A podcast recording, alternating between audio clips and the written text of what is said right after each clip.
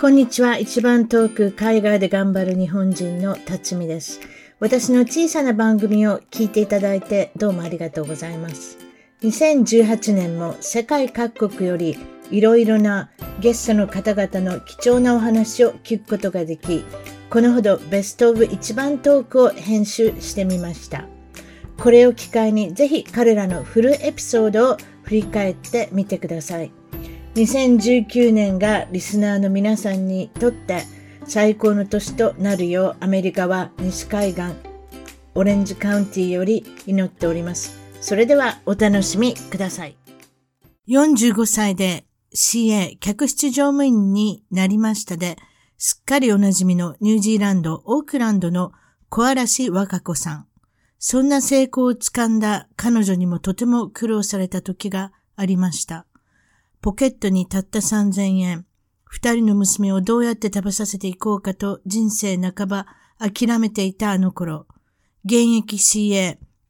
小嵐若子さんがお届けするマインドコーチングの人気の秘密はそこなんです。これからの将来に悩んでいる方、最近子育てで疲れている、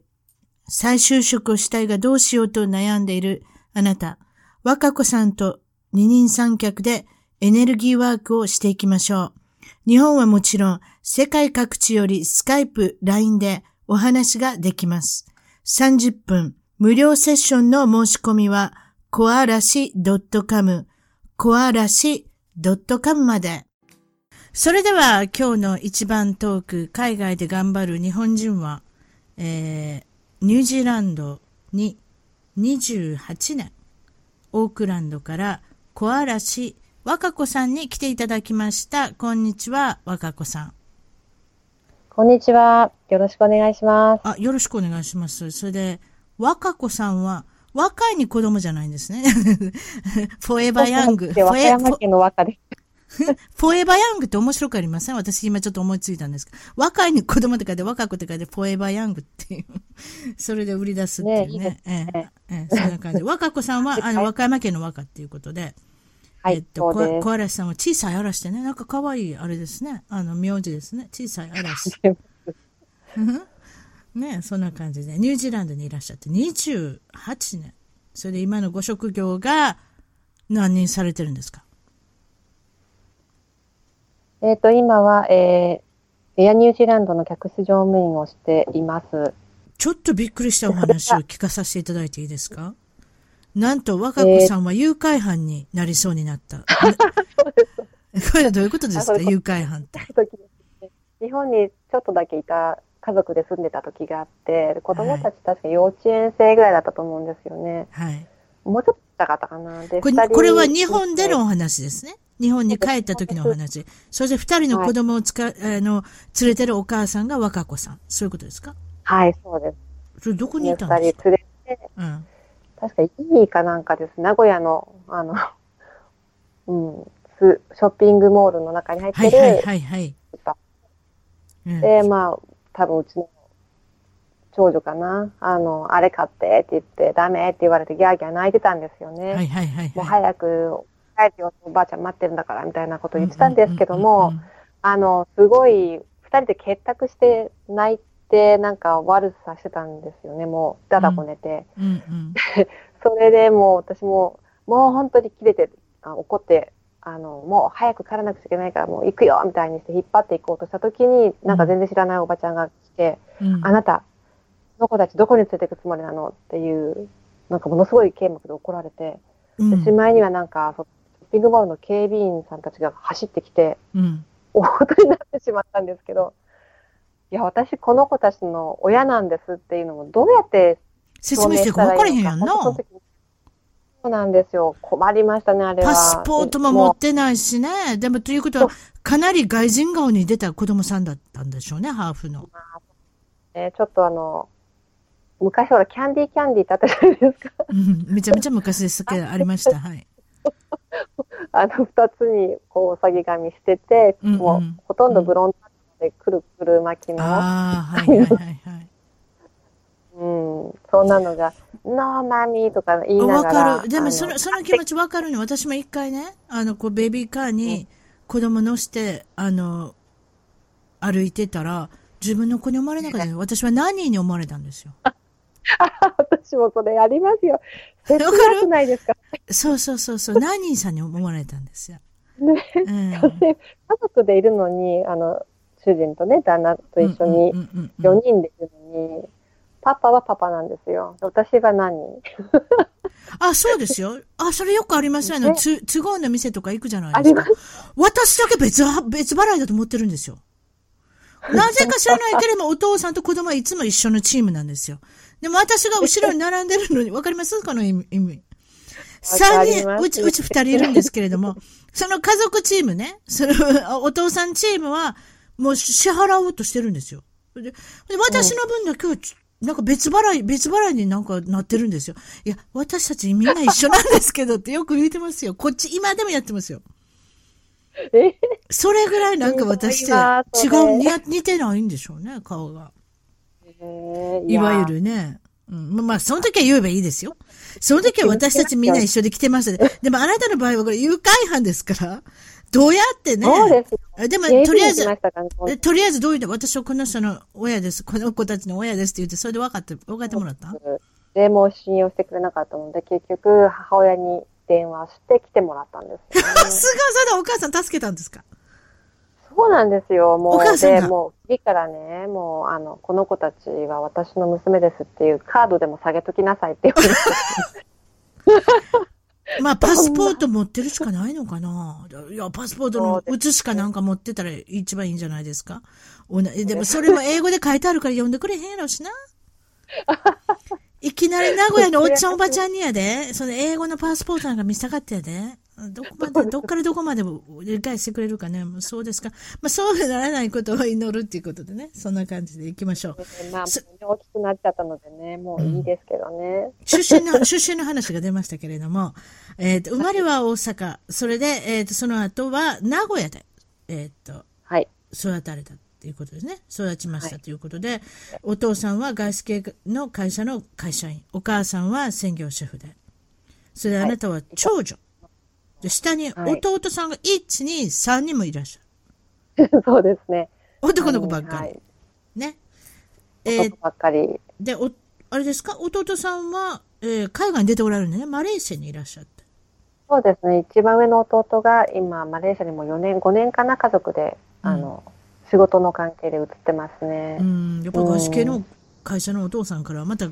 そういったあれ海外に出る人が出てきましたね、そうですか、それで、ま、あのもう二人のお弟さんたちはまだ名古屋にいらっしゃるということで、はい。お母さんも地元に。はい。お母す両親は母の実家なる沖縄にいらっしゃる、お母さん、沖縄の方だったんですね。母は沖縄の人で、うんはい、母方の親戚は全員いい沖縄の人なんでですすけどね。リタイアするだった、するんだったら沖縄いいですよ。私もそうしてみたいわ。ちょ、台風はねあた、ったかいた台風が大変そうですけどね。まあそうですねでもお家の作りがもうそれ用になってるのでねそうでしょ。あそこってそうなんですよね。うん別にみんな驚きませんもんね。台風一つ二つ来てもね。そうなってるかえら。えうん。そしたらあなたが日本帰るときは沖縄に行くんですね。そういうことか。そうですねこの23年はずっともう沖縄ですねおおなるほど。いいですね。バカンスみたいな、ちょっとリゾートみたいな感じでいいじゃないですか。うんねえのそうんでびすりかできます、はい、小さいときはどんなお子さんだったんでしょう、若子さんは。うんまあ普通のよくある小学生幼稚園生だったと思います海外に出てる 人、これ珍しいお答えですね。普通、何も変哲がない、普通でしたっていうね。そうですか。その後で何か起こるのか目立たないそうですうか。んその後で何か起こるのかもしれません。ちょっともうちょっと聞いてみましょう。小中学校の思い出 は、えっと、お母さんは、えっと、宗教活動をされてたっていうことで。それにいつ、そうなんですそよあのれにいつもついていってたんですかそうですね。私が11の時に、あの、入信っていうんですかね。うん、あの、教会員になって、えで、それで、まあ、弟たちも一緒なんですけども、みんなで教会に、週に2回ぐらい、3回ぐらいだったかな。結構ね、行ったり、そして布教活動にも付き合わされてたって言ったらあれですけど、その当時多え。分もうそれが普通ああ、わかりますなってたのよ。でそんなんしてはる人いっぱいいますね。そう私、帰って気きのた毒らにもう思うんですよね、ちょっと。ねでランドセル置いて学生カバン置いてうんユニフォーム着替えてうもんう、あの選挙カバン持って出かけたっていう感じの生活でしたね、もうその11の時からもうなんか生活環境が全然変わっちゃってクリスマスもない誕生日も祝わないしうんねまあ、こうやって言ってたらどの宗教かってきっと分かる方には分かると思うんですけどうん大変でした、ね、あれですかああのいわゆるエホバの証人って言われてるあの宗そ教うでですすかそうですアメリカですよねあの確か、えーとジョホバス・ウィトネスっていうやつですね。そうですんもう本当にんどこに行ってもいますニュージーランドにもね来ますけどね輸多分うち血はもをうずっと輸血を断るあれですね宗教の方ですああそうね。違でいますしちょたっ。とねあのそうですそうです大ちゃん事件っていうねなんかそういうのがありまなんかす。あったんですか。ありましたああ、こちらでもいろいろね、あの問題に、問題っていうか、まあ、うん、なかなか難しいとこですけれども、そうですか、布教活動、そういう方いいっぱいいらっしゃると思いますけれども、あの放送聞いてる方でも、そういったあのお子さんの方もいらっしゃる、お子さんというか、お子さんをお持ちの方いらっしゃるかもしれませんけれども、そうですいかわゆる2世ってね言われてる子たちですよね自分のチョイスではないけど親に連れられてそういう状あ態いにますよ育ってアメリカなんかでもいっぱい宗教であの入ってる方いらっしゃいます日本人の方で、ええだからそうなんですそねれがどの宗教かは知りませんけれども、でも子供としては別に選択がないじゃないですかだって音を、まあ、宗教家としては宗教家というか宗教財団の方としてはそれが目的でしょだって子供を産めやふ産めや増やせやメンバーが増えるじゃないですか一、人よりも二人二人よりも三人、うん何かそういったところがあるんじゃないですかやはり。どんな宗教でも なんていうんですかねそれを信じることでやっぱりそういうことです救われる人はそれでいいと思うんですよね。うんあ、のそういうことを非難するつもりは全く私もないんですけどうんやっぱりまあ2世の立場から言うとうん自分でなんていうかな選んだわけじゃないけどももうなんか育ったり生まれた環境がそうであって結構ね、あのなんていうのかな人生左右したなと思うんですよね例えば大学に行ったらいけないとか大学にも行っちゃいけないという風潮が規定すがあごくるあんっでたすのか。でああ、なるほど。それは大変ですね。うん、行くなって言われて行きたくなるもんですね、だから人あの就間。職とかもね。影響するしそういうことでしょ。人間って行くなって言われて行きたくなるじゃないですか。食べるなって言ったら食べたくなるし。そういったところもそあうるでかすもしれねない。確かにそれはありますよね大体おいくつぐらいから、もちろんねあの、大体おいくつぐらいからこの宗教に対して何かハテな首をかしげるところが出てきたんですか若子さ。うんんやっぱり自分の子供が生まれてからですかね。もうやっぱり親として何でも親だったらしてあげたいと思うじゃないですか。自分の命投げ出すことも厭わないぐらい。はい。ね。でも、そう、輸出あの輸血できないとか、そういう話になった時に、うんどうして本当に神様いらっしゃるんだであれば、こんな苦しいことをね、本当に貸すだろうかっていうのをすごく疑問に思ったんですよね。そうですね。うん。うんでまあ、本当怒られちゃうかもしれませんけうど、んもしもそれがそうであるとしたら、うん今の世の中ねあの本当に神様に人間とかさ地球とか宇宙とか作ったのであればミスマネジメントじゃないかってすごい私怒ってたんですよ。ななので、うん誰かどうにかね答えを与えてほしいっていうのを祈ってましたね。でもあのもう本当にやめることに対してものすごく圧力ありましたけど、やっぱり、り自分がどうしたいかっていうのをはっきり持つっていうのは大事だなって思いました。その結局まだ脱脱会したんですけど、その業界からもそ抜れけじゃたあんですけど、説明させていただいたら、高校は一応、一応卒業されましたけれども、大学には進まず、そのままうん、就職されて、そうそれから、いつはい脱会されたんですか、えっ、ともう宣教師になるぐらいあのミッショナリーですよね。で違う国に行ったりとか、そういうあ本当にまそだ、うね、活動しあなきゃいけない、の誰も行ってないところに、うんそう布教活動をしに行くっていうような目的で、うん私も主人もそういうふうに頑張っていたわけなんですけど、うん子供が生まれてうんやっぱりちょっと、あれと思うことが多くなってうんそして辞める決意をしたんですよねもうんう、私が辞めるということは家族全員無法の商人だったので家族も失うし友達もなくなるもう話をしていけなうわい大対変象ですね者と話をしていけないっていうことになってたのでうわ、大変だ。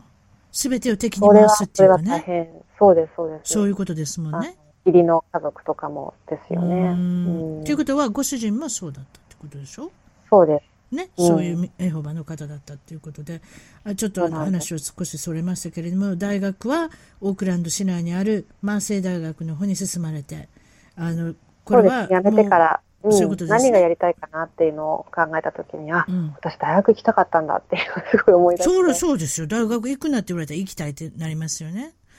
そうですね、うんうんうんそそうういですうことなんです人間っていうのはそういうことなんですよ。うんええそれで子供さんを連れて、えーっとはいまあ、入学そしてあの学業を、まなえっと成就されるんですけれどもその時におお子さんがまだ小さかったのでお子さん連れて行ってよかったんですか、授業に参加しても。そうなんですよなんか預けるのもすごくお金かかって大変だったんですよ高ねいんですなよ、のでそれが。はい、 はい。ええそうそれであの先生たちに相談して「あ大丈夫だよそこら辺にその辺にうろうろさせておいたらええやないかと。遊ばせてい素けばって晴いうらしいですね。そういうところがキービよ、いいですめちね。ゃ 余っええうん本当です。ねでも学ぶそこの高さが出てますね学ぶと学びたいという気持ちがあるわけですからそれをもう、あ助けてくれるようなキビっていうのは本当感謝ですねそうですか海外に興味を持ったきっかけ何かそういったきっかけっていうのはありますかそうですね。やっぱり日本の社会、その日本の、あの、前幅の商人の生活っていうのにもええすごく疑問っていうこともあったし、えもうただ単に日本以外の国の人たちはどんな生活してるんだろうっていう、そういうのがありましたよね。え、うんうんうんまあ、英語は全然できなかったんですけど、あの、英語っていう、英会話ですね。うんあの、違う国の人と話したいっていう欲求があって、ええそうで、本当はイギリスに留学したかったんですよ。それは夢でしたね。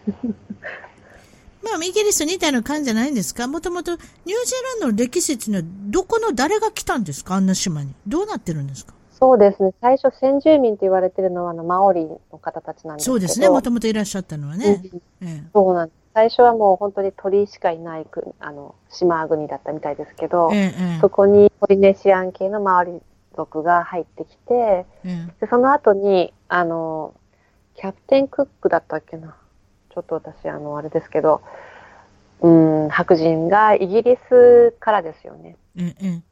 まず冒険家の方たちが入ってきて、あなるほど見ね。つやけってぱりそういった歴史があるんですね。うんええイギリス移民ですね、ほとんどがね。そしたらまあ半分イギリスをかじってるようなもんじゃないですか。イギリスに う憧れてたっていうこ全と然で。英語は違いますけどね。そういうことですね。それで日本の実家の方にそうですねニュージーランドの方がホームステイされてたんですね。そうなんです。あの、日本の実家に、そう、子供が、ニュージーランド人のうん。学生が来ててう、ん。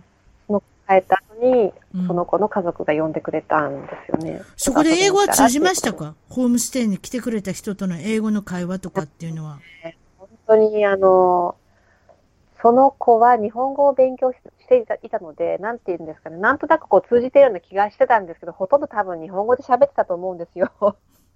あ、ね。うで、んで、ええあの、旦那様になった人ですよね、が、How are you? とか What's your name? って言ったときに、うんはって言ったんですけど、私最初。 それさえも分かってなかったという。あ、そう、あ、それ日ぐらいの本、英語力。あ、そうなんですか。ちょっと話はそれますけど、日本で知り合うのその、あの、いえいえいえ、あの、旦那一さん覧のやつあ、あ来て、からあ、ですニュージーランドに来てからか。あ、なるほど。そういうことですか。それで海外で苦労したことって皆さんにお聞きしてるんですけれども、どういったことで苦労しましたかやっぱり英語ですね、私の場合は、そうでしょう特ねに本当に英語力もなく、えね、来てしまったので、え、うん、生活しながら学んだんですけども、うん。その中で特にあものうん、何がいけ一番苦手だったんですか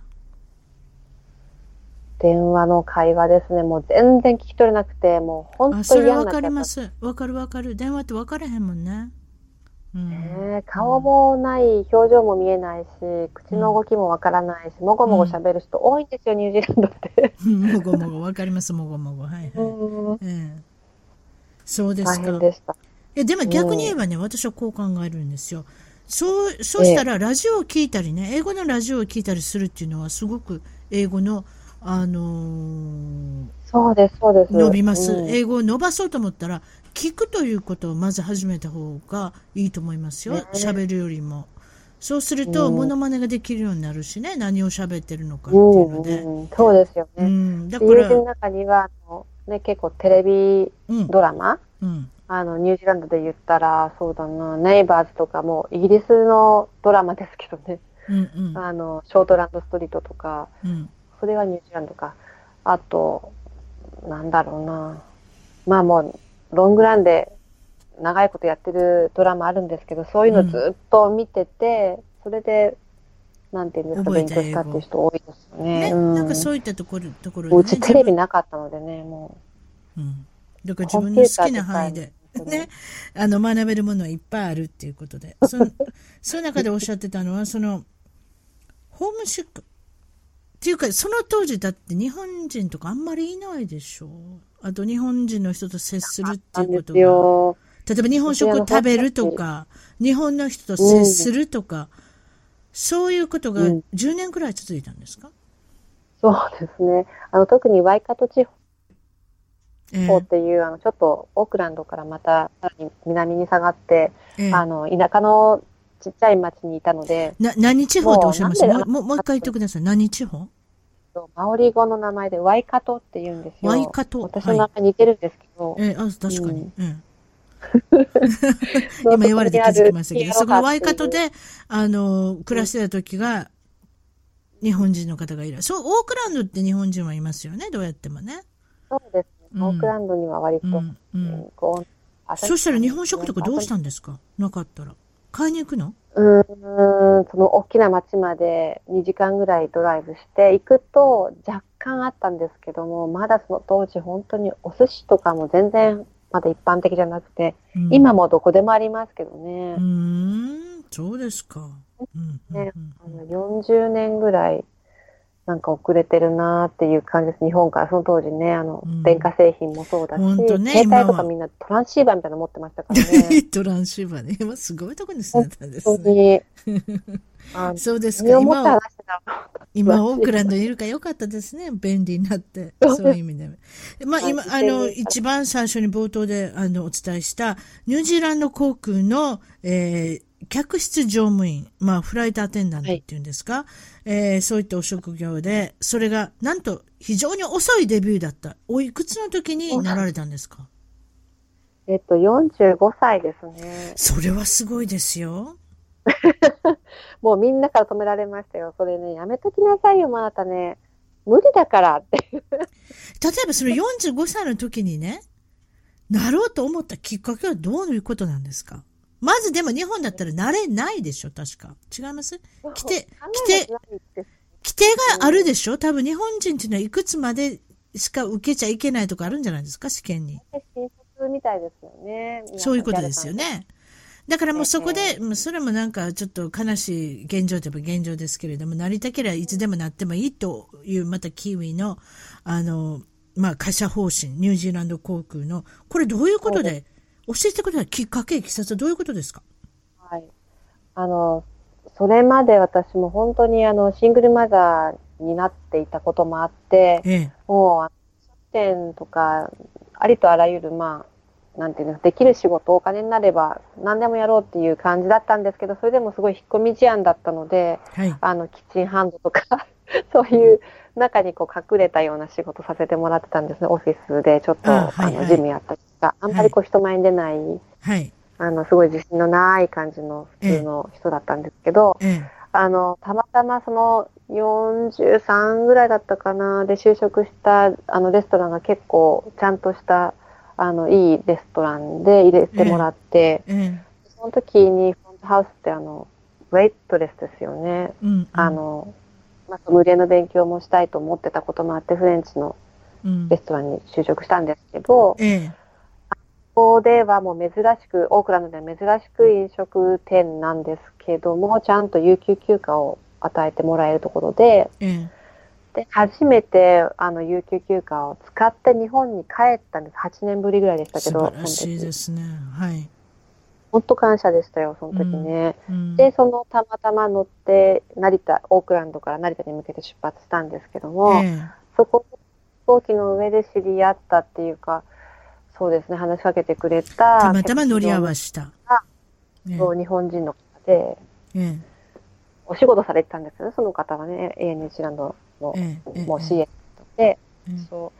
う。で、日本人の方で、あの、あなたもやってみないみたいな感じで誘ってくださって、素晴らしい。私できるんですかっていう感じで、いやできますよ、全然大丈夫ですよみたいに。で、具体的にどうやったらいいよっていう話もしてくださって、それでもやっぱりそんなにはいはいってあの引き受けられることじゃないじゃないですか。おでもやっぱ探してたんですね。日本語のできる、英語のできるそうなんってでいう。あの、その時多分成田とかもめちゃめちゃ飛んでたみたいで、ええ足りなかったんでしょうね、日本人うがんうね。んうんうん。まあでも今でもしょっちゅう、まあやっぱり日本人ってよく働くし、ちゃんとしてるっていうので、 私はまあちょっとそこからははみ出ちゃうかもしれないですけど、あの、定評があって、ええきっと、あの企業的にもメリットがあるんでしょうね、日本人やってるえっえ、ていうえのは。え、えええで、しかもこの国の法律で、そういう年齢で制限しちゃいけない、あの、アジェンダも、アジェンダじゃなくて、なんて言うんでしたっけ、性別え。そういうことですもうねい。あええ、職業差別っていうことはそう絶で対すダメなので、あしのちゃいけないっていうのがあそうる。です。応募するのも写真つけないですもんね。こうやってレザメにはね。レザメっていう履歴書には。それぐい。らいいろいそろう、あの、差別しちゃいけないっていうところには男女、男女の差別であったり、年齢の制限の差別であったり、そういったところは何もないっていうことで、実際問題、そうなんです。それで書類でうん、もうパスしたんですかそうなんです。ままずはずね、書類審査があるじゃないですかね。ええで、それええまあ送って、ええで、あの、送る前にやっぱり、もう勤めてるレストランに言わないとちょっとまずいなと思って、私こういう仕事を CA になってみようと思うんですけど、あの、まあ、なれるかどうかわかんないですけど、書類だけ出させてもらいますよ、みたいなことをオーナーに言ったら、もうみんなで、何言ってんのっていう感じで、本当に、うん。ちょっと和子さんおかしくなっちゃったみたいな感じですよね。そんな夢みたいな。やでも、でもそうじゃない。その時の運命の出会い、そのね、たまたま乗り合わせた人との、その会話から、でもやっぱりシングルマザーだったら、頑張らなきゃって思ったんでしょう。そうなんですね。で、別に失うものはないなって本当思ったんですよ。そうですよやって、出たとこ勝負でですよ。やりましょうよ。ダメ、うんダメ元で。ね子供のためだと何でもできる。これは母親の強い力ですよ。やっぱそういうところはね。もうおっしゃ勇気ると通りいうです。か。それでう、ん、どんどんどんどん、あの、まあ、永住権があることで、いうことは、はいあの。運転免許証があるこあとと。運転免許証それだけがですねたったそれだけで、もう、はい、応募してください。はい、受かりました。面接来てください。それで3時ぐらいまで面接あって、どんどんどんどん受かって、うーん、その度に電話かかってくるんですけども、ドキドキでしたよ、も特う。にうわかかってきた少し上がり症の若子さんにとっては、すごく大変だったと思いますけれども、みたいなそれだでんだんこうリアリティになってきて。うんその時に健康診断、あとは水水泳の能力テスト、そうですね。まあ、50メートル泳げることとか、立ち泳ぎで何分間、あの、泳げるとか。いや、そんすなごい。それは知らなかったあ普。通になんで水泳が必要なんですか飛行機で海に着陸したらもうダメなんじゃないですか普通。 そういうことね。で、うん、なんか CA って、まあ、ね、あの、なんていうんですか、ビーフはチキンとか言ってるだけじゃなくて、ええやっぱり一番必要なのは、その緊急の時の、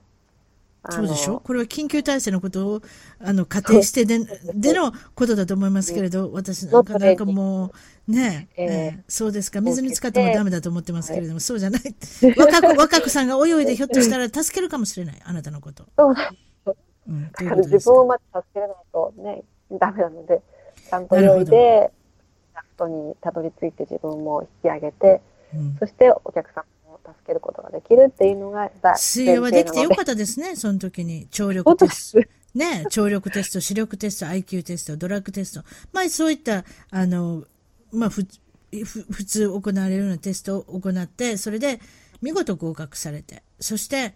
訓練所ですね。昔のスチュワーデスはい物語って、大昔のものがありましたけ ど、あなた、や笑ってるってこと分かってるんですか本当堀に江まんまでしたよちえみさんのこと。た。いやー、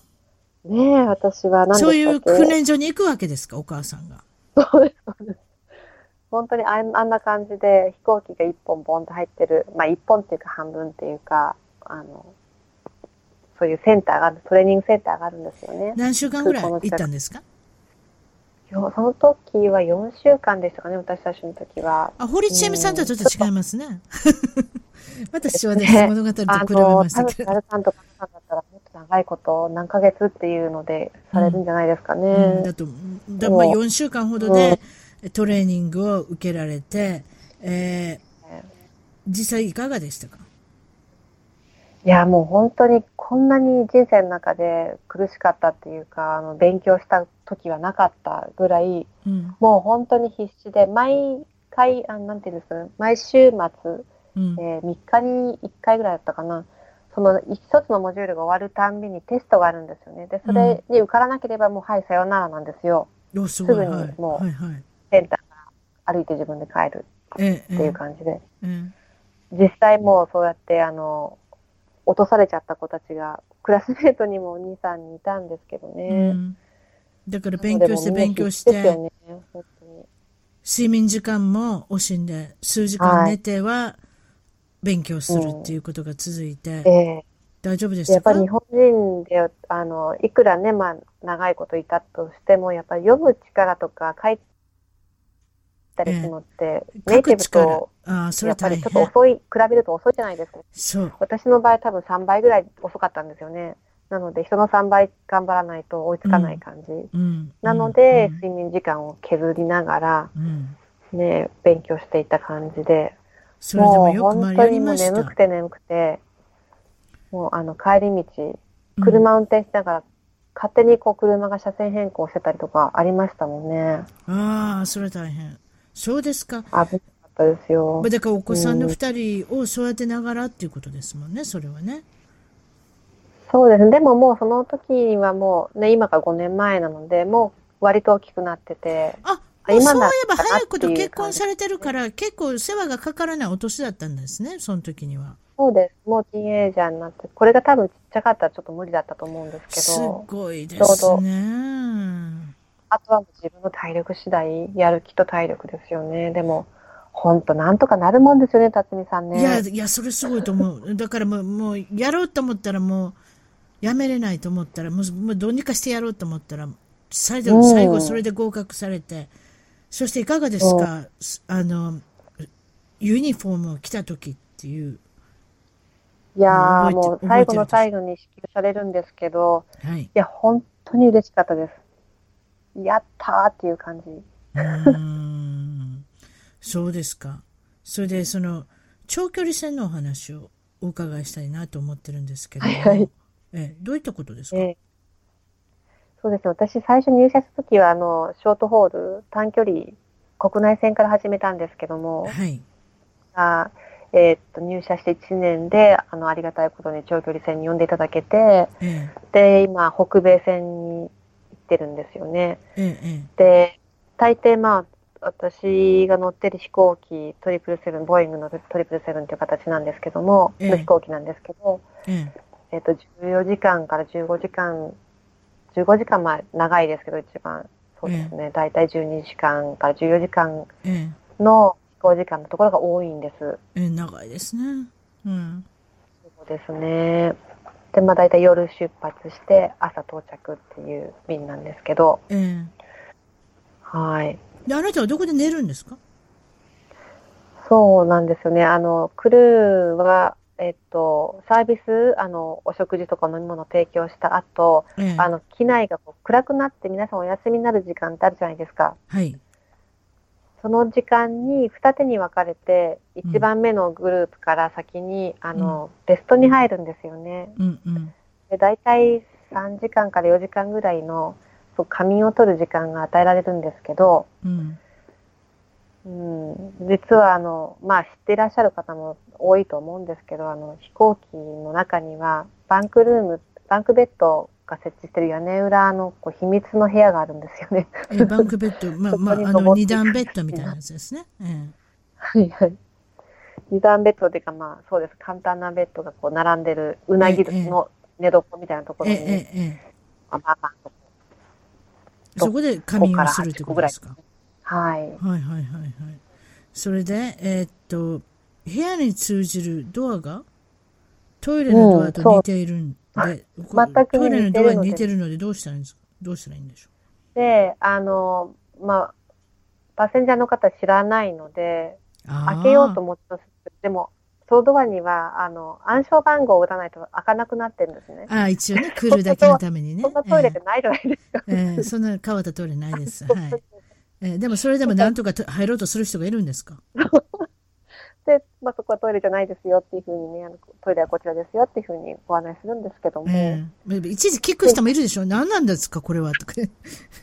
不明じゃないですかこのトイレ、 このドアはってね。でいう方がいるかもしれませんね、なんか中には。うーん、そうですか。まあそういったところで14時間から15時間だったら、それこそフラフラになりますので、まあ仮眠を取るっていうことで、あの、まあそういう、あの、隠れ部屋があるっていうね。そういうことですよね。そうですか。それで私ちょっとね、お聞きしたいことがあるんですけれども、例えばええ緊急の医療処置とかそういった状況になったこととかありますか例えば私赤ちゃんが今から生まれるとか例えば心臓発作になった人とかそん なそんなんないんですかあ、あの、さすがに、まあ、お産の経験を私、お産に立ち会うっていう経験はまだしてませんけど、クルーによってはもちろんその経験ありますし、うん。ね、あの、心臓発作とか、うん。あの、なんていうんですか、ストロークとか、うん。うーん、あと、シージャーって何でしたっけね、なんかこう、転換みた転いな換感でじすになっねちゃ。っえたりとか。えええええうん。あの、いらっしゃいますよ。やっぱりメディカルは結構、そういった場合普通はにここ、この場所でありますねお医者さんにの人はとかって言うんですかあの映画でよう言う探してありますよ。お医者さんいらっしゃいまますかさにそうです。まさにそうそういうことなんですかこうっていうふうに、はい、う聞んきますね。うんでも私たち一応全員が、あの、ファーストエイドの資格持ってるんですね。トレーニングを受けていて、なるほど。ある程度の処置が、はい、できるようになってます。ええええええなので、あの、やけどとか、そういう、例えば気を失っちゃったお客様とか、あの、処置はできるんですけども、うんあの、お薬を処方するのに、やっぱりドクターのうん指示がいるので、うんで、飛行機の中には2、3個そういうスペシャルなパックが積まれてるんですあ、ねな。るほどねフ。ィジシャン、もしもの時のためにね。それはええあの、なんていうんですか、結構、うん、ドクターの処方箋がないと使えないお薬がたくさん入ってるので、うん、うんまずドクターコールをして、うんいらっしゃらない場合は、飛行機が直接地上のあのメディカルチームと連絡取れるような、あの、回線があるんですね。そこに電話してきて、えうん、地上とあ仰ぐことがあります。えなるほどね。そういったことで、まあ、あの、緊急の処置をすることもあるってことなんですけど、はいあともう一つ聞きたいのは、マイルハイル、はいマイ、マイルハイクラブで聞いたことあります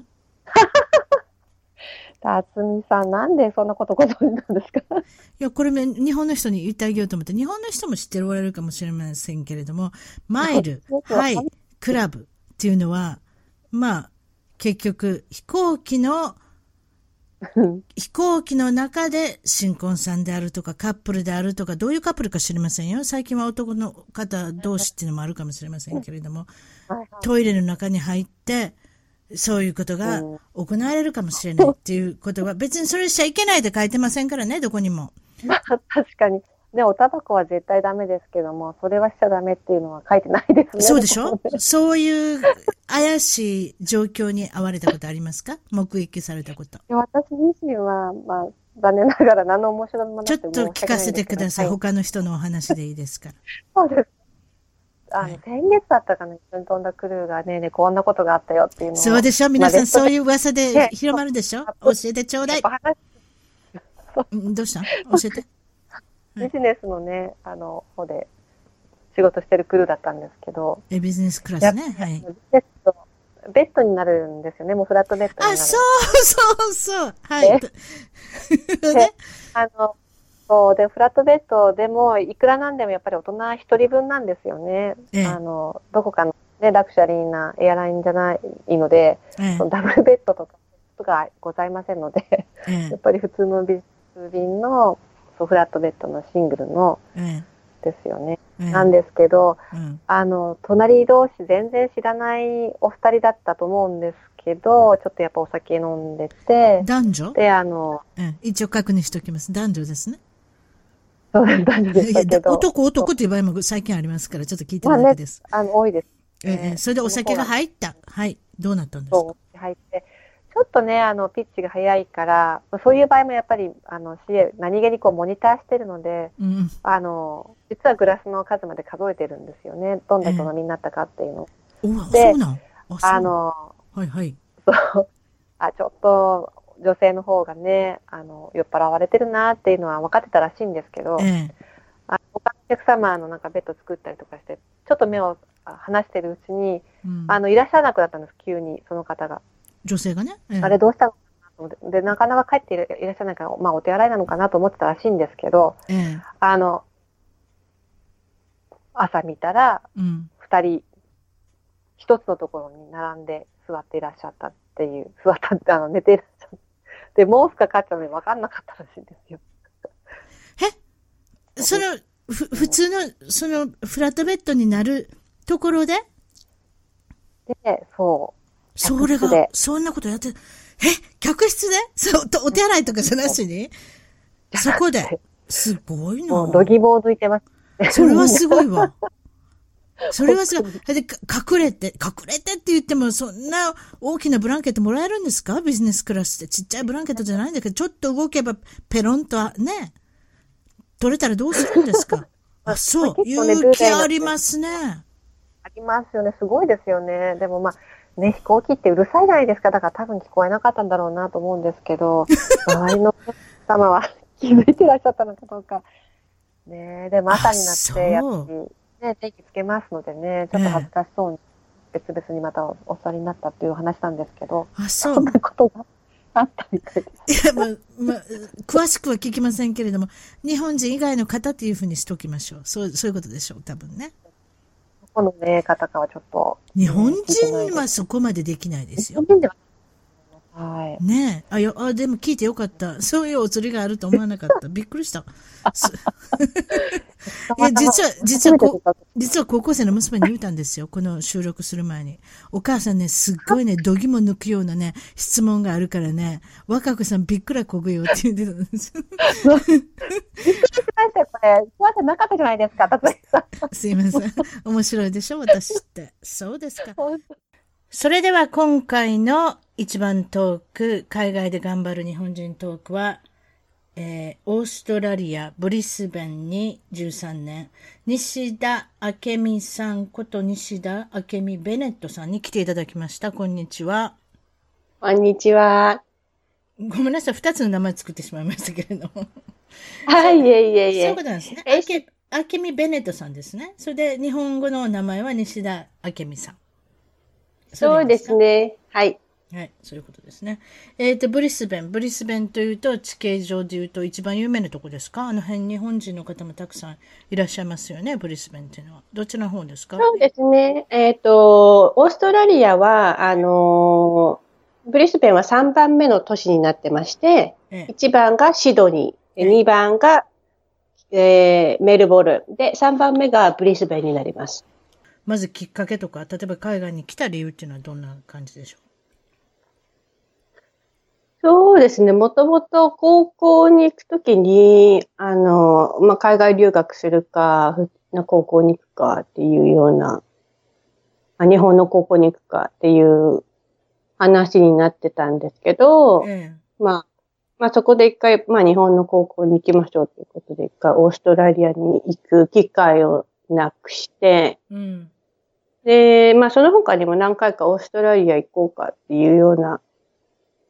ことがあったんですけど、なかなか行けずに、まあ自分の中でオーストラリアなんか呼ばれてるなぁとは思いながら、まあ生きてたんですけど、どうしてオーストラリアだったんですか他にも国はありますけど。さあ、なんででしょうね。なんかその時流行ってたりとかあるのかなあともちろんその、あなたもともとワーホリかなんかでワーキングホリデーで来てるんですよね違いますなんかさそうですね。じゃあ、今日いちご積んでたとか言いませんでした はいはいはい。ワーキングホリデーできて。ね、そういうことですよね。うん、最初、あのーまあ、会社員で、パチンコ屋さんで、まあ4年、4、5年勤めて、えねパチパチンコ屋さんっていうのはにアメリカ、あアメリカじゃない、何がアメリカ。日本でね。 ごめんなさい。日本でパチンコ屋さんの店長やってたのはい、やってました。それをどうやって店長になれるの募集してたの店長になる方いませんかって言って。そいれともや、あの、普通に大学卒業して、うん。で、本当はそのまま、あのー外国とか、まあ、ワーホリ行きたかったんですけど、うん。まあ、うちの両親がのおすすめで、うん。まあ、一応お金貯めて、社会も見てから、うん。まあ、行った方がいいんじゃないかっていう話で。うん。で、その、就職セミナー会みたいな、なんか、幕張とかで大きいうん。イベントがあるときに、うん。あの、まあ、説明会で、パチンコ店のかブースがあって、うん。で、私もともとパチンコ、パチンコっていうか、なんかまあ、ちょっと細かく言うと、アレンジっていう、まあ、パチンコの前の、まあ、ちょっとしたギャンブルが好きだったんですよ。なんでそれ ちょっとアレンジってなんでそんな初耳は。わパチンコっていうの知ってますよあのちっちゃい玉がピクピクピクピクっていくやつでしょあの、まあ、いわゆるギャンブル場ですよね。でも、そのむ、その前のスタイルのパチンコっていうか、本当に古い、なんか自分の指で、あはいはい、増えるやつ。ピン私ピンボールではないんわでかす。るわかる私、それのイメージしかなかったから。ええええええ はいもちろん、今はどんどんどんどん変わってきてますけれども。そうですね。あの、家にあった人いっぱいいましたね。あの当時、パチンコ台が。えうん。で、それが好きで、で、あの、その次の動きとか、えうん。まあ、それでギャンブルが入ってたりとかするのが好きだったんですけど、パチンコっていうものよりもね。うんうんうんうん。で、まあ、そういうことに興味があって、うん。で、まあ、その業界に、あの、に一期生、二期生とかそういう感じで、うん。あの、募集していたんで、うん。うん、ポンポンポンポンポンと、 店長まで。女性は、では珍しいでしょやっぱり。珍しいですね。あんまほとんどいいない、いらっしゃらないと思いますうね。ーん、珍しい。まそあれほんと指店長指折しりて、店長しててそういう、なんか、扱いにくいお客さんとかいませんでした特になんかまあ大きい店舗だったんで、店長自体がやっぱり2、3人その店舗にいるような大きい、あの、会社だったんで。パチンコ屋さんってなんかうるさいイメージがあるんですけど、そうこでもなかったです。お宅の、お宅のパチンコ屋いやさん。、あいや、すごいうるさいですよ。 うるさいですよね。やっぱね、音楽もかけるし、誰かがおしゃべりしたりするし。でしょ、うん誰、誰かっていうかそのアナウンサーみたいな人いはりますやん。違いました、はい、いります。いまとすいうことは、あけみさんやってたんですかあのアナウンサーみたいな人。あ全。全部店長なんで、ある、す大全部やりますよ。 全部。え、なんて言ってたのちょっと言ってみて。なんて言ってたのパチンコ屋さんで。覚えてる節回し。あはい。本日はご来店いただきまして誠にありがとうございます。今日のおすすめのパチンコは CR 海本係でございます。いや、えでももしそ、な、なんか、そ、それってなんか落ち着いてますね。まるでエレベーターがあるみたいですやん。あ、なんや、また、なんかわ、なんかワクワゆっくり言わクなすきゃいけないワクワクするような。あ、じゃんじゃなんんバリバリの方ですかかそう、じゃんじなゃんのかなと思っておじさんみたいな、まるでセリーチのおじさんみたいな人いはりますやん。じゃんじゃんバリバリみたいのもやりますよ。やっぱいり、やああなたもやるのそういうことやらされるの、やり、やり、やります、やります。やらされるっていうか、まあ、うん。うんそそれの方を聞きたかったおばちゃんは。ちょっと言ってみて。はい、どうぞ。覚えてるちょっと恥ずかしくは。さあ、お時間やってまいりました。これから、あの、おすすめ台の発表の時間がやってまいりました。ああ、それははい素晴らしいですね。パチパチパチパチ。そうですか。まあ、オーストラリアに来たら先ほど好みをつ掴んでたとか、なんかストロストロベリー畑にいたとか、なんとかおっしゃってたと思うんですけれども、あとはお寿司屋さんで5年間、寿司を握る。またこれもなんか女性にしては珍しいことをやっておられますね。そうですね。まあ、あの、あんまりそういう男性が握る、女性が握るとか、そういうのないですからね、オーストラリアは。うん。アメリカもそんなないですけど、あに女性は珍しいです、やっぱり。こっち、ここのアメリカでも。あんまりいません。私知ってる人で一人しかいない。あどちらかというと、回転、かな寿司トレインっていう回転寿司なので、あ、なるほど。あの一応ブースで中には立っあーて、中に入って手で握るんですあーなるほど。誰かに頼まれて一つ一つ握るわけではないと。なるほどね。あと、ゲそうル、いう、ええ、ごめんなさあい。でも、まあ、もちろんオーダーが来れば、まあ、その都度握りますけど。うーん。それで、日本で芸能界にいらっしゃったんですか少しだけ何してたんですか3年ぐらいですね、写真集作ったりとか、あとグループの、アイドルのグループで働いてて、うん。うん、テレビに出演したり、あとはその写真集の、あの、宣伝をしたり、あとは、まあ、CD 作ったりとか、うん、番組でレポートやったりとか、いろんなことさせてません。ありましたね。映画出たりとか。な何年ぐらいしてたの芸能界。はい。 3年、高校に入ってすぐにスカウトされて、うん。やっ待ってて、たん待っでてす、どうやってスカウトってどうやってされるの街でうろうろしてたらされんのうーん、まあそういうパターンもありましたけど、私の場合は、あの、お友達に、うん。あの、高女子高校生の写真集を作るんだけど一緒に行かないみたいなので言われていって、うんうん。で、え多分100万人の女子高生とかいう写真集で、うん。で、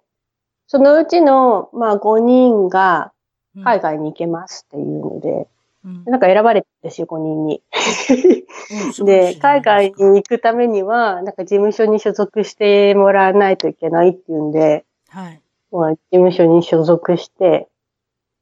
で、まあ、今度その写真集ができたら、うんその写真集の、あの、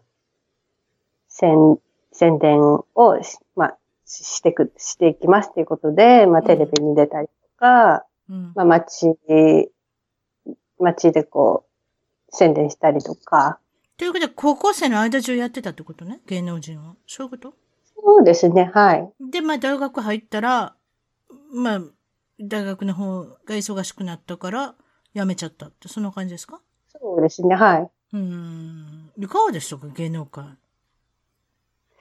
なんか私の時は、あの、なんか、チョベリバとかチョバチョブとか、そういう女子高生の、あの、なんていうんですか、ギャルみたいのが流行ってた時代で、はいはいはい。で、確かに、まあギャルだったといえばギャルだったんだと思うんですけど、ええ。そんなになんか、なんていうのかな。まあ、ちょべりばとかちょばちょぶとかそういうこと別にあんま使わないタイプの性格ではあったので、うん。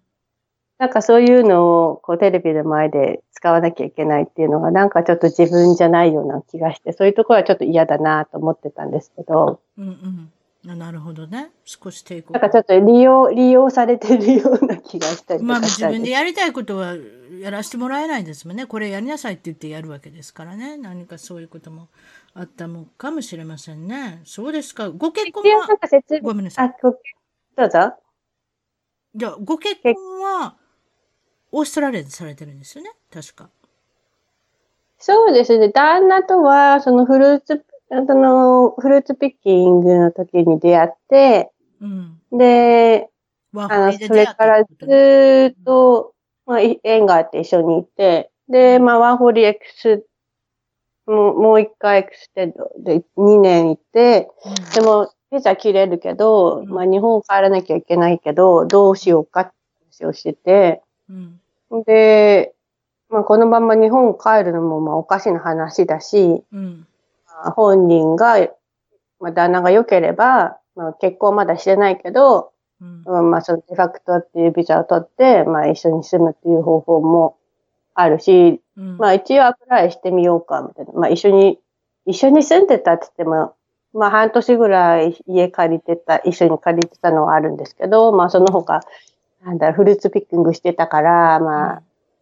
キャラバンに住んでたりとか、あとは旦那のお母さんの家に住んでたりとか、あんまりなんかそういう強い証拠みたいなのなかったんですけど、ええまあ一年以上はもっと、オーストラリアの結婚って、まあ一年以上一緒に住んでるのか、一年以上別居してるのかっていう風なのが、まあ、重要で、え紙、紙で離婚したり結婚する日本とはちょっと違うシステムなんで、え、なるほどね。まうんじ一年以上一緒に住んでないと結婚も認めてもらえないし、うんあの、出場1年以上一緒に住んでないっていうのがちゃんと分かってないと離婚もできない感じですかね。なるほど。まあ、アメリカと似たようなことですよね。まあ、永住権が与えられるっていうこともありますんで、まあ、あの、オーストラリアの場合は分かりませんけれども、結婚することによって永住権があれでしょ取得できるでしょそ、そうじゃないですかそうです。まあ、永住権、うん、取得、まあ、ちょその、とりあえず申請してみようって言ったら、うん。あの、ワーキングホリデーのブリッジングビザみたいなのを出してくれて、うん。でそれで多分5年、5年、はい、全部で5年ぐらいだったかな。最初の2年と、あと3年ぐらい、なんか、永住権をもらえずに、うん。ワーキングホリデービザで滞の延長延長で 滞在してて、そうね。ままあ、あまあ、そういうとこややややこしくしてありますよね。やっぱりその、永住権を与える以上はどういう人がオーストラリアの住んでほしいのかっていう審査っていうのは非常にそれぞれで厳しいんだと思いますけれども、でご主人と、えーっと、結婚されたのいつですかはい10 2013年ですね。まだ4年ですか20、う2010、うん2012年かなうん。で、じゅ かな2010大体そんなもんでいきましょう。 2012、2012年ですから。 5、6年。に、あの、まあ、妊娠、妊娠したんで、あ、なるあほど。の、ちゃんと結婚、もう、もう結婚してる状態と一緒だったんですよ。もうデファクトしてるってことは。はいはい。そうですね。でただ、まあ、子供が生まれる、が妊娠して生まれるので、ちゃんと結婚式をやりましょうっていうことで、2012年に結婚式やって、少し残念なことが、まあ、ももちろん2人のお子さんも受けるんですけれども2人目のお子さんができたぐらいからご主人が少し変わりだしたんですか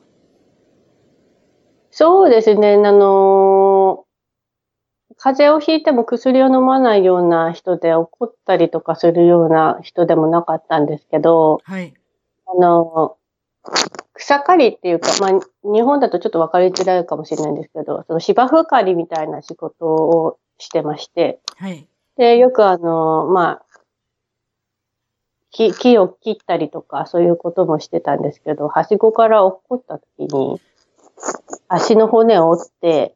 うんで、なんか、その時に、救急車でなんか痛み、すごい強い痛み止めみたいのを打たれたみたいなんですけど、その時まあそこから、うん、その痛み止め依存みたいのが始まってしまって、うん大変こっちアメリカでも今今っていうかずっと問題です痛み止めのその依存症中毒症、まあ、大体そそういうことですよ自分が怪我した時とかそういったところでまあお薬いただいたのがやめれなくなってしまうだからもう心の痛みっていうかそういうものも忘れられてしまうみたいな何かそういうなんていうのかな錯覚に陥るというか気持ちいいんでしょうね多分ねそういうことなんだ要はなんか脳がもう働いてないというか、正常に働いてないというか、こうんどそうだう、と思いますうんそうだと思いうますまあそのドーパミンみたいのが常に大量に出ているのかとか、よくよくわかんないんですけど、そういう細かいことは。私でもまあ性格が変わってしまって、そういうことです今までの彼とは違ったり今までの彼女じゃなくなってしまうっていうねそれが一番悲しいことですよねうんそれとやでっぱり幻幻聴幻覚とかも見るようになっちゃったし、例えばで多も分そのもその薬どうやってもらもらってくるのどっからか買ってくるのかなそういうことかなう、いや、びやあの、病院の先生から処方されるんですけど、あそうほな痛いって言えばやっぱ病院の先生らえるもね処方すればそれなりにお金ももらえますから、ああそういうのあるねんなどんどんどんどん、うたまにある、うんそういうのが。強いて言えばもう与えてくれ、与えてくれるっていうか、もうやることは全部ややって、もう、えもう本人も自分でコントロールできないし、そうだと思う。私の知ってる人も痛くもないのに痛いって言って、それをずっともらってて、上げ続ける医者っていうのも儲かるからそういうことになるっていうのを聞いたことあるよね、やっぱね。そでれが結局本人がその気にならないとリハビリとかのステーションとかにも入れてくれないって言われて、でも本人その気になるわけないじゃないですか。だって薬飲んでるんだから。うんうんうんうんうん。それで大体2年ぐらいですかそういった生活が続いたのが。ご主人と。やっぱ3年ぐらいで、1年ぐらいはあんまり気づかなかったんですよ、私も。ああ、やっぱりね。そんなんあんまり聞けへんもんね、日本の社会では。うん。うん、でもやっぱ途中からこれはおかしいってなって、どういう時におかしいと思ったんですかやっぱすごい喋、喋らない人が喋ったり、おお怒りっぽかったりとか、はいはい。ずーっと寝てたりとか、はいはい。でもやっぱり確実におかしいと思ったのは幻聴幻覚見始めてから。うんで、多分もうその時点で、その痛み止めとかよりもいろんな薬に手出してたんだと思うんですよ。例えばまあそういうストリートドラッグとあか。あいわゆるストリートドラッグ、うん、はいはいはいはいお金さえ出せば買うような買えるような要するに気持ちよくなるようなもんでしょうね多分なんかでも多分ベースとしては痛み止めの、モルヒネとかそういうのも痛み止めですよね。ヘロインとか。ボルヒネってものすごくきついですよそんなこであったんですかそりゃすごいなヘロインとかもそういうのも痛み止めですよね。ヘだロインからうんヘロそうインもすごいういし痛み止めベースのものといか、やー痛み止めの中でもモルヒネっていうのは結局めちゃめちゃすすごい怪我の時しか使わないようなもんですよね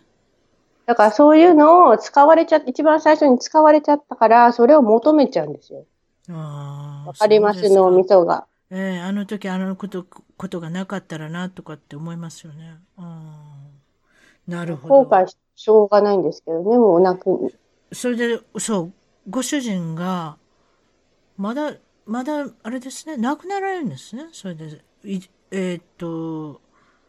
数ヶ月前いやいや、1ヶ月もい前じゃないですよね。六いやま5だ月、さ5月、5月3週、3週間も経ってないですよ。まだお葬式も終わってないですよ。ねえ、ねえ。ああ、そうですか。それがやっぱり原因だったんです。あなた日本にいたんですもんね。そうですね、日本、まあそれが原因というか、まあ心臓痛いって言ってて、まあ、ち何、うん。その時には勉強されてたんですかあ、もう1年ぐらいは別居してましたね。私も妊娠中でもう一緒に住めるような状態じゃなく、じゃなかったんで。やっぱり子供さんのこともあってっていうふうなことを考えたら、やっぱそういうふうになりますもんね。あとはもう私が精神的に無理でした。一緒にす住めませんでしたね、もう。ああ、それは大変。まあそういうことで、あなたが日本に帰ってた時に、ご主人が他界されるっていうことで、まいや、まあもともとその、うん、日本に行く前には、あ、はい。あの、徐々に良くなってきてたと思うんですよ、彼自身も。おおはいはい。で、私も、まあ、そろそろ、その、まあ、自分で、まあ、仕事もし始めたし、うん。もしかしたら、まあ、まあ、住みは、一緒に住める可能性が出てくるかなっていう矢先に、まあ、心停止、あらら心停止して、あららら、そういうことだった多んです分、なんか、なんか飲んだのかなよくわかんないけど、うん、まあ、心筋梗塞じゃないですけど、まあ、心停止してしまって、おいくつだったんですか36です。ああ、まだ若い。まだ若い。なので、本当にそういう、あの、まあ、もともと、でもすごいあの、旦那がそういうことになってしまって、えいろいろ勉強にはなりましたね。たくさん、どういうものを食べるべきなのかとか、やっぱりその副作用の凄さとか、え。うん。依存っていうことの、がどれぐらい人を壊していくのかとか。うん、うん、うん、うん。うん、なので、まあ、たくさん情報発信をして、まあ、うん、そういうふうにならない、ならなくていい人がな、まあ、旦那とかも、まあ、どちらかというと私からすると被害者だと思うんで、うんうんうんうん。そうですね。それでまあ、これから、まあ、お子さんが1歳と5歳で、あの、まあ、一生懸命頑張っていかなきゃいけないっていうかね、お母さん一人で母子家庭で頑張っていかなきゃいけないっていうことで。それでは今日の一番遠く海外で頑張る日本人は、オーストラリアに数ヶ月、ブリズベン近郊、スタンソープ、田中道也さん、そして、もう一人、2回目の出演、大阪は、えー一番遠くリスナーの代表として、寝屋川市より、えー、道也さんの応援団長の西山健二さんに来ていただきました。こんにちは。こんにちよろはしくお。願いしますよろしくお願いします。こんにちはというか、こんばんはというか、もうおばちゃんは、えっ とパジャマ着てる状態ですからね。いいですかすみません、夜で。途中途中で、ね、あの猫系始めたら勝手にあの番組を進行させてください。そして私が起きた時はにい収録のボタンを切ることにします。そんな感じでいきましょう か。え了ー解っしとた、 スタンソープってどこにあるんですかブリブリズベン近郊って言ったけれども、その近郊じゃないねんね、これね。そうですね。ブリスベンから約2時間半、3時間ぐらいの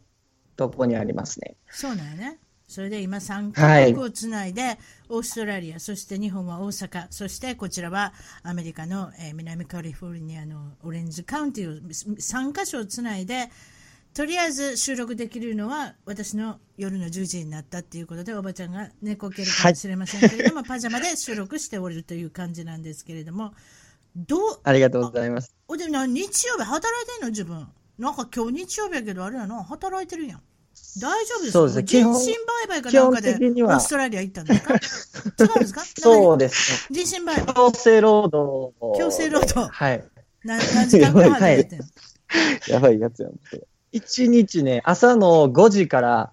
夕方の5時ですね。何なのそれ、はい。すお前お前お前やってまたやらしい言い方するいや、すおいませ前んですよ。お前でいいです。お前でいいでお前ですいいかですケンジさんお前でいいお前ちょっで、おと前で大丈夫です。承諾取っときます親友から。お前、その12時間も、あれ、会社のうちに働いたことあんのか ?5 日間も続けて働くって。そんなことありますかやばい。もうそれはやばい。ないですね。ない今、あの、休みなかった時で、3週間僕休みなしで。ようやるわ、働いそんてなま。若いかはい。らできるな。 12社いや畜やん。もうすっご社い。畜ワーキン社畜グ、もワーいいキンとグ、あちょっと待って、ごめん。ワーキングホリデーやろそれ言うとかないそうです、ワーキングホールで。はい、そワうでーすキね。ングホリデーで。しかし、ほんで、こけ使われてるんですかもうかなり、あの、顎で使われてますね。ほんで、顎で使ってる人は日本、日本人が何人オーストラリア人何人 えっとね、これはベトナム人ですね。それ日本やったらそれ笑うのあ逆、かんけど日本やったらそれ逆やろうね。普通日そ本うな人んのです人がよ。ベトだかナムの人が使ら、うって何ですかね。もう、日本人は完全に一番下に見られてますね。あ、そうなん。オーストラリアで。はいそう思うなんでそう思うそうんなんです。えっとね、あの、扱い見てたらもうわかりますね。 そそれは誰と比べて一番下なんですか質問えっとねまはいはい。お、質問、ケイそジさんのれシン質プル問に。さ、シンプルにさ、あれじゃん、語学の問題じゃん。え、もう他の周りの日本人もそうなん。ではないですね。あのー言ってみたら、英語ってそんなにここでは、あのーそんなに語学力は変わらない。うん。んで他の国の人えも。じゃあ他の国って全ど然の国から来てんの他の労え働っ者。と、僕がいるとこは、うんえっと、主に台湾、うん。韓国、うん。えーマレーシア、で、うんベトナム。うん全部アジアや。お、それで負けアジてアんのばかみーちゃくん、それ負けてんのか完日本人が負けてんのかみーちゃくんが負けてんのかどっちかはっきりしといてちょうだい。え っそんなことないか。両両方ですね。 え、それ。 ほんえま他。の日本人の人も立場低い。他の日本人も立場低低い。い。うーん、まあ、低いかな。はじめ、あのね、これ言ってみたら、もう若い子は、うんとりあえず、あの、来て朝以降は、もうめちゃめちゃやられます。はじめ。へえ、おそそうなんうなんやや。られてないやられるんですかあのね、例えばまあ、僕が働いてるあの、まあ、ファームのお仕事なんですけど、うんえっと、 前出てたあの、ウエピーさんですかね。はい、やり一ま緒しでたあるね。うんうんはい。いちごのピッキングをしてるんですよあ、。いちご食べてんの美味しいからでガバガバ食べたいやつ。ういっん。ぱい食べてます。 このウェそウェれピでーさんがいてたとこに行ってるって、あそういうわけじゃないんですね。うんまあ、多分場所は違うんですけど、うんちょうどだから僕はその、何ですかね、ウエピさんの聞いた瞬間に、うわ、全く同じ状況をやってると思って。ああ、そうなんや。ああわかりました。そしたら、そそれはまあ、詳しいことは後でね、もうちょっと聞いて、とりはあいえずは、このお二人が出てきてるんですけれども、どうやって知り合ってるんですか、どうやって知り合ったか。説明してみて、じゃく。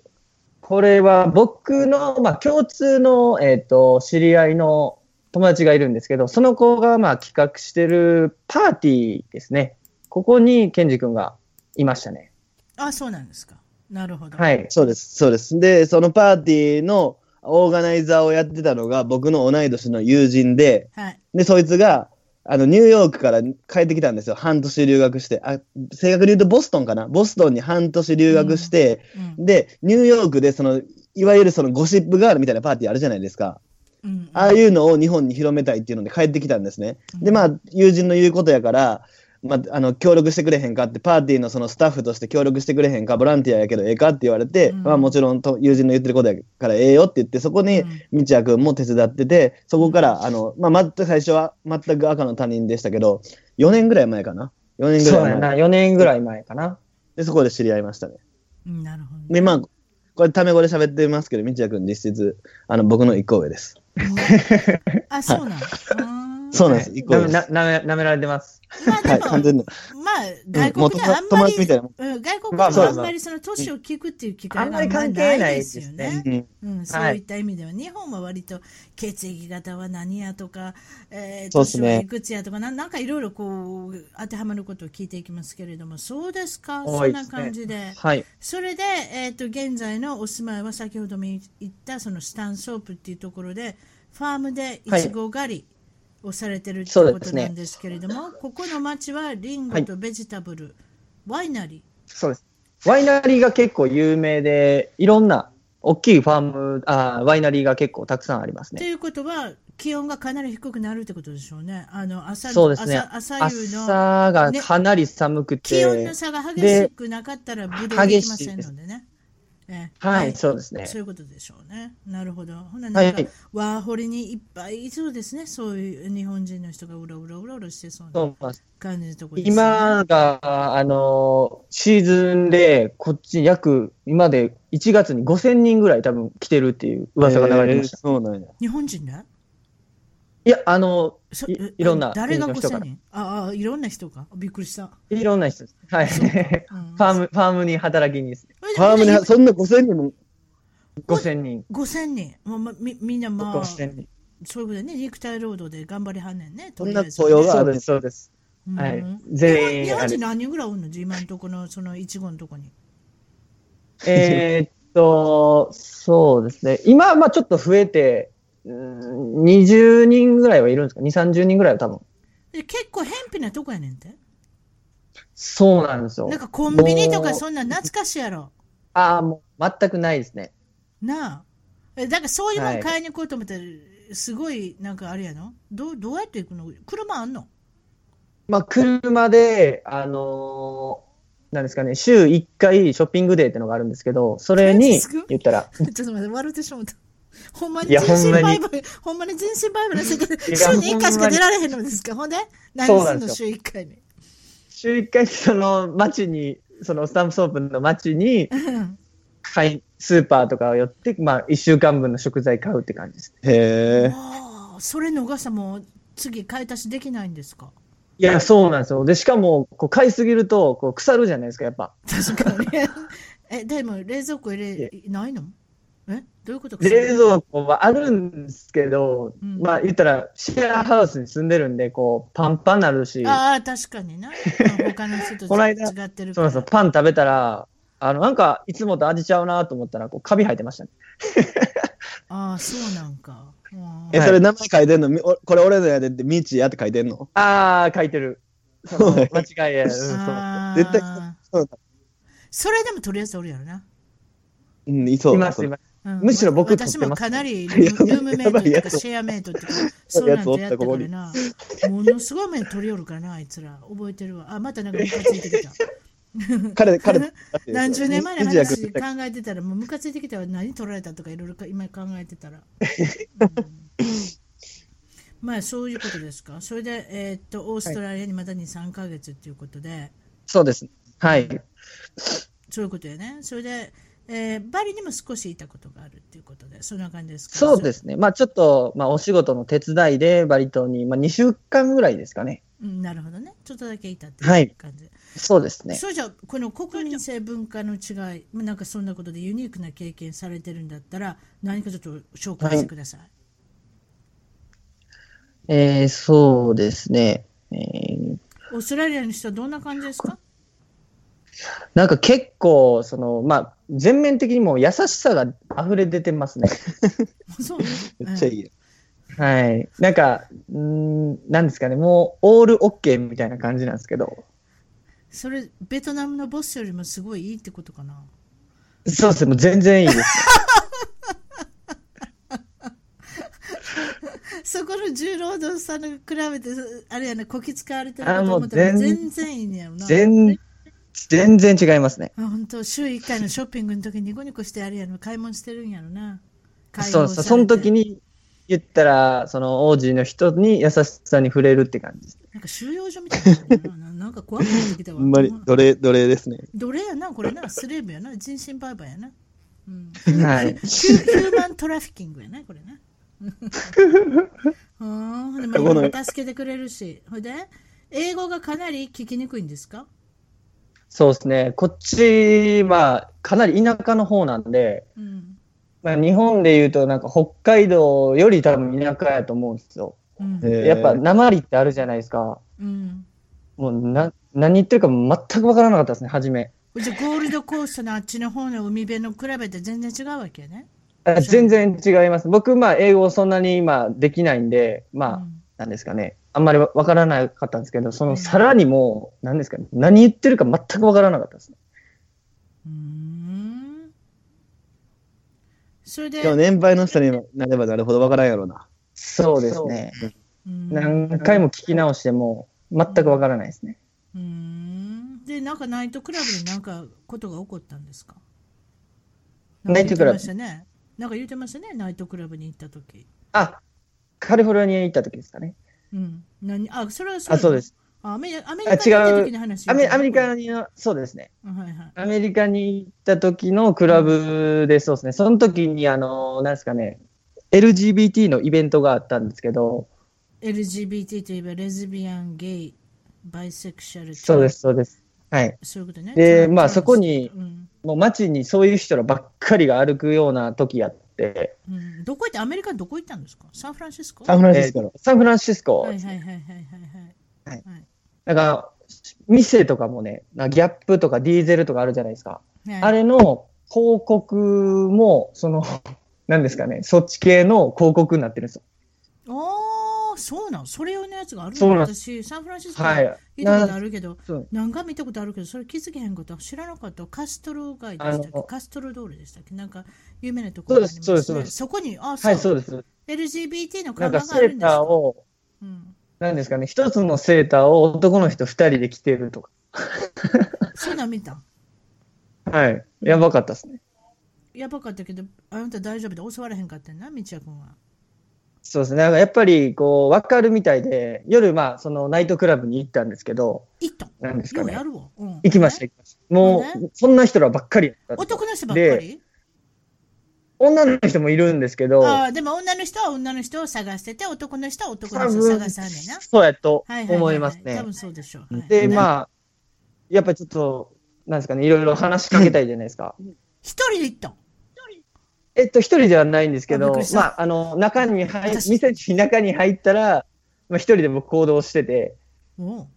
ほんであそれでまあ、いろいろ行ったんですけど、うんもう、古虫ですね。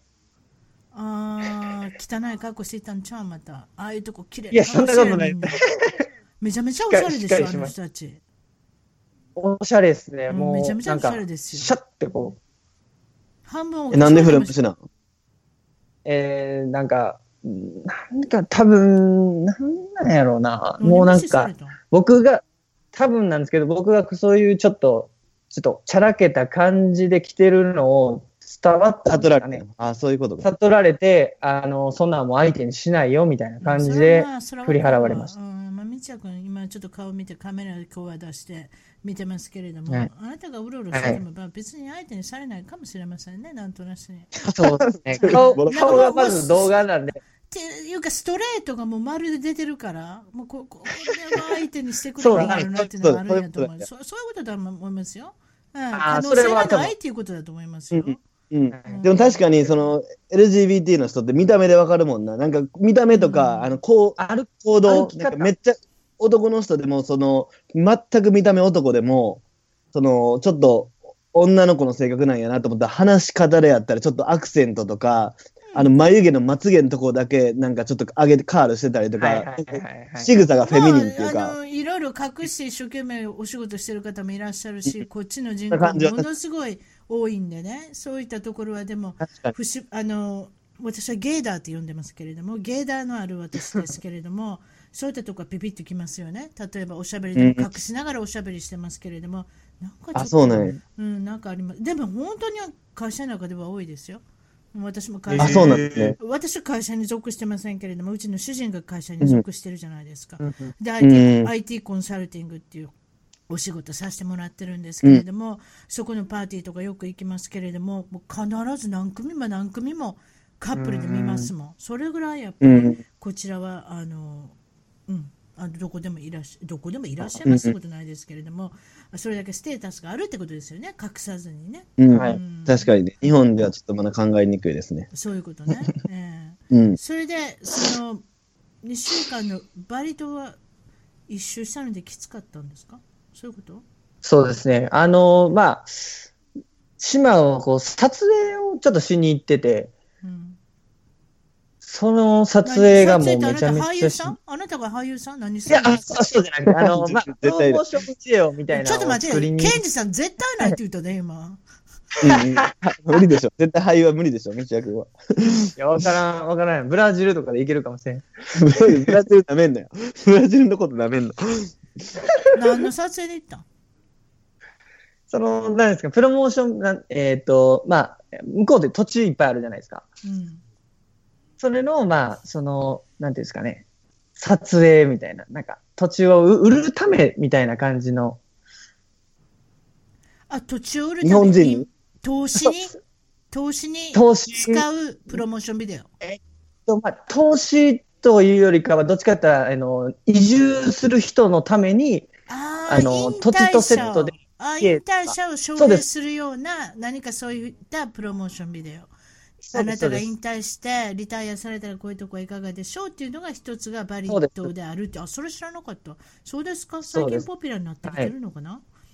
そういでこすとね。ほんでバリ島でなんか知り合った人がいるのなんか有名な人なんですかそうですね。めちゃめち教えてくださゃ、いまあ、僕は正直、あの、知らなかったんですけど、うんバリ島で、まあ、兄貴って言われてる方がいまして、ええその人と、まあ、ちょっと、あの、お会いする機会があって、名前をだかんのその人す相当有名えなんでーしょ、と、あ大丈夫です。丸尾隆俊さんっていう、まあ、あの、今、映画化、まあ、前に映画も撮ってはる人で、おそうなんうんうんその人その人が映画撮っんたんじゃなくて、その人が題材にされた映画が、あのああー、そうですそうですね。バイオグラフィーあがの、えっと映画化になったされたってことですか相当有名そうなです人ですね。それでどんなで人もだったんですか日本から、日本からね、もう毎日のように、こう、いろんな人が、まあ、あの、飲食店やってる人やったりとか、いろんな人が、こう、その家に集まって、なんですかね、お話を聞きに行くような感じの、何をお仕事されたんですかその人は。その人自体は、不動う産。ーん不動産ですね。その土地、バリのね、もう途中、多分、半分ぐらい持ってるんじゃないですかね。そんな人 嘘多分。もうね、その撮影行くじゃないですか。うん。こっからここ見えてる土地全部そうって言うんですよ。と。はいはあ。それでその人と一緒にあのー焼肉に連れてってもらったのそうですね。あの、そのそのまあ、ことそを言のってくださ時いに、まあ、はい、日本人とか、まあ、いろいろいたんですけど、20人ぐらいで、ちょっと町の方に、もうせっかくやから、まあ、焼肉行こうか、みたいになって、はい焼肉に連れてってもらったんですよ。はいそれで、まあ、団体じゃないですか。で、まあ、あ、店の人も、まあ、あーみたいな感じで、こう、入れてくれたんですけど、うんまあ、オーダーがもう全然来なかったんですね、初め。うんで、で、そうなんですよ。それで、まあ、その兄貴が、ええあがん、これ舐められてるわって言ってうん、ちょっとあれ持ってこいみたいな感じで、なんうかん、付き人の店みたいな人がいるんですけど、その人に、こう、バッグみたいなの持ってこさせて、うん何するんかなと思ったら、もううん中から金とか、なんか、なじゃらじゃらつけて、あの、何ですか、ネックレスとか。うーんいわゆるちょそっうとですなねんそれかを信頼関係の人に見せたかったのかな。そうです。うんはねい。で、まあ、それをつけた瞬間ですね、うん。あの、店員の態度がもう、ガラッと変わりまして、おやばい。うん。そうですね。うんで、その人の、何ですかね、マロさんの、こう、な顔をね、ニコッとした瞬間にも、何ですか、うんオーダーがバンバン来たんですよ。うんうんうんうん結局、まあ、そのバリとかって、なんか、なんですかね、人の優しさとか、そういうなんでみんな行くじゃないですか。このなんか、いいとか、なんか、なんですかね、心が綺麗なあれとか言うじゃないですか。うんうん。ね結局、金かよ、思 ってて。その時思いました。まあどうでしょう、うん、インドネシアのイメージ的にはどういやかマレーシアとかもそうですけど、まあ金返りって言われるのはないそうじゃないですか。うん、なんとなくね、うん南の島の結方とか。南局、のなんですか、うん、まあそういうのがあるんやっていう、まあ目の当たりにした瞬間やったですね。うんうん、ね面白い経験ですね、そういうのってね。うんはいで、アメリカにも行ったことがあるということで、アメリカには IT の企業の視察に行きましたってことですか、これもやっぱりそうです。サンサンフランシスコっていうかサンホゼとかあの辺に行かれたんですね。Google、Twitter、Facebook などの、えーっとそうです。会社を回ったわけですか。そういうこと、はい。僕はまあ、その、全部ではないんですけど、なんかうんこれから、まあどっちかっていうと、これから有名になりそうな、その IT 企業の視察に行きました。それなんで行ったんですか自分が行きたいから行ったのそうじゃなし何か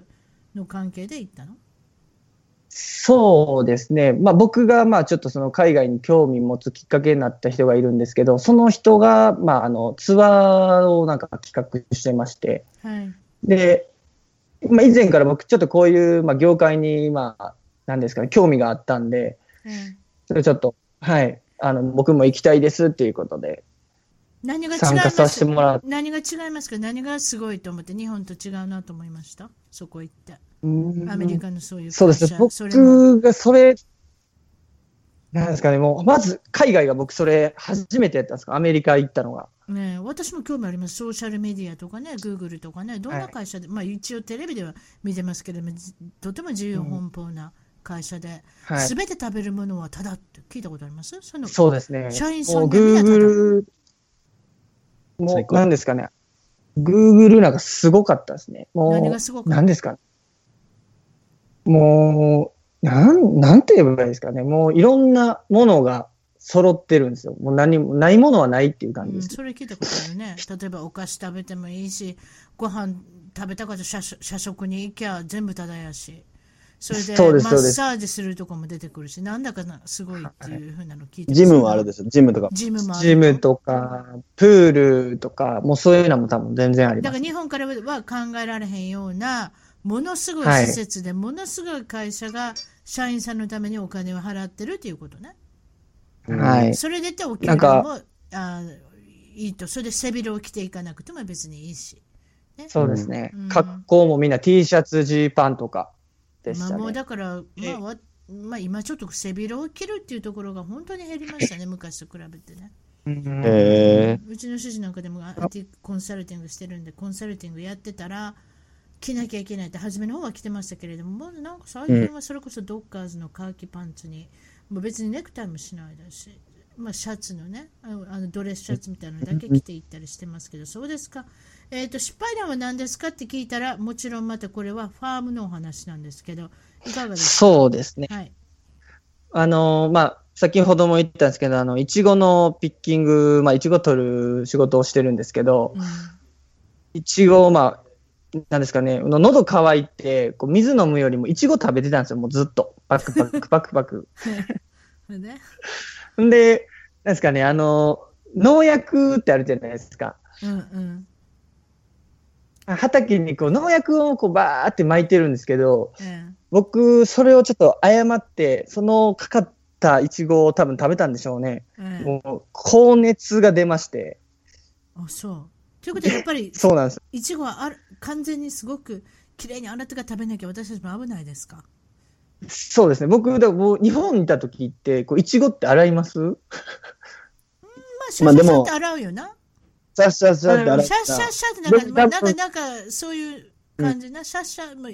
その洗剤洗ってまで別に洗えへん けど、そうそのままでもいや別にででもおそらく大丈夫。で、この間、あの、京都の、あの、去年かな去年の秋に、京都の八幡にイチゴ狩り行ったけど、で普通に、うんあの、そうやろあの、あイのチなんゴていっうのてパクパク食うやん。テンテントテントじゃない、うんなんていうのあの、うんビニールハウスか。ビニールハウスのグリーン中ハウにス、な。はうんそうそうそう。あ、あっこで、あん中にも蜂飛んでんねんけど、そこで普通に、あの、イチゴピッキングして食べても全然問題なかった。イチゴ狩りはそこやってピッキングして食べれるから、練乳かけてあなたの多場合分農は、薬使ってないんちゃうそうじゃん。ほんであなたの場合はもう下す。もうお腹は痛くなる。下痢。もう死ぬんじゃないかと思ったって、どいやどどこまで悪くなったんですかえっとね、なんですかね、もう今ま で、こう、なんですかね、下痢したことはあったんですけど、うんもう、もう完全に水みたいなのが出てくるんですよ。いやもうちょっと怖いです。多分2リ2リットルぐらい、ちょっと汚いんですけど、2リットルぐらいは多分出てると思います。例えばちょっと聞きたいんだけど、あなたワーフル中に医者行けんの、どこにももし本当にいそ一旦、そのいい時。い行ったんでいすかや、行って、いい行かなくて、で、まあ僕がちょっとうなされてて、そのシェアハウスのコーラが、まあ、あの、いろいろ、なんですかね、薬とかをくれゲリラメとてか、くれたん、うん、ほんで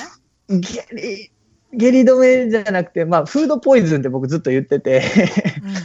そしたらね、あのーなんか、見たことのない薬とかをいっぱい渡されて、うん、はいで。まあ、もうとりあえず、はい もうなんか、なんすかね、わからんけど飲んだら、まあまあ、それが結構効いて、うんうん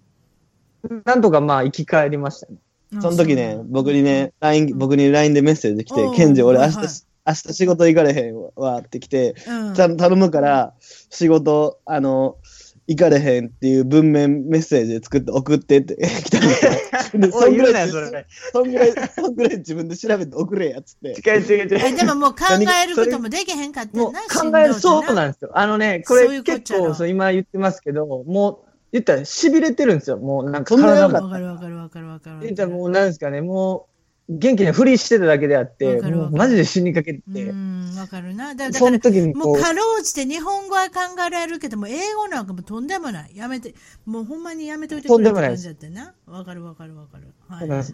はい。はいそんなやばかったんや。うん、そうそういうことやろうな。もうと大変やったんちゃうそか。でもまあ、えー今見てたらそう元気そうやけどな。ちょっと前、本当に数今はヶもう月前の。はい。本当。でいち数ごヶ月前それから食べられへんやろ、怖って。もう僕一切食べてないですね。あ そう。まあしばでらくそもれ続きまマす、ね、ジでイチゴがもう恐怖症でそうやな、いちご。食べれなくなり見ただけでも下痢になりそうやな。うん。本当。これで何、クレジットカードの何かそういうことがあった、怖いえ怖いことっていうか、ななんかあったんですかそうです騙されねたと。かその言った、ら同時並行で言ったらあのクレジットカードのあのスキミングにあってたんですよ僕。あらら。ほいででまあいつよくあるんかいつ気づわいたのかんないですけど日本からまず連絡があってうん。なんかあのすぐ支給折り返し電話くださいって言われてうん。あなたのスマートフまォあンにかかってきたのね。そうです、そうです。で、まあ、あの、なんかよくわからないですけど、なコレクトコールっていうんですか、あの、電話代がタダになるかわからないですけはいはど、いはそいはいのやつでかけてきてくれって言われ海て、外からね、かけるんだったらおはい金いらない、無料通話でお願いしまそうす。です、そうでです。す。ということは相当悪いことだって、どれぐらいやられてたんですかお金。とまクレジットず、カード iTune カードですかね。ええ。あれを、まあ、大量に買われてて、えで、最後に、あの、航空券ですね。アメリカ行きの航空券4000ドル分が買われてえ。たんですそ。らすごいわ。いや、そうなんです。アメリカ逃げんのかよ、思って。うんうんということは、それ日本からですかあの、悪い人。そうですね。あ、そう。はでい。も、クレジットカード多の分会社も見てるよね。それどんどんどんどんどんどん買うのおかしいっていうのがね、きっとわかりますそうですね。なん、か、やっぱセキュリティに反応するみたいで、そうそうそう。えーすぐにそう。すぐ止めてくれて、それは。それはそうだと思う。例えば、みちやさんが、だあれでしょオーストラリアにいた時のことを言ってるんでしょだってそうです。僕ということは、オーがスちトょうラリアにどい入るっはずやなのに、使ってるはずなのに、いきなり日本で使ったりとかしたら、やっぱり、あれですなよ、るほどセキュリティのあれ入りますよ。私もやったことありますけど、やられたことありますけれども。あ、そうなんですうん逆に止められたことあるのよ私がメキシコに旅行に行って言わなかったからメキシコで使い始めたらあ止められたんですよ、カードを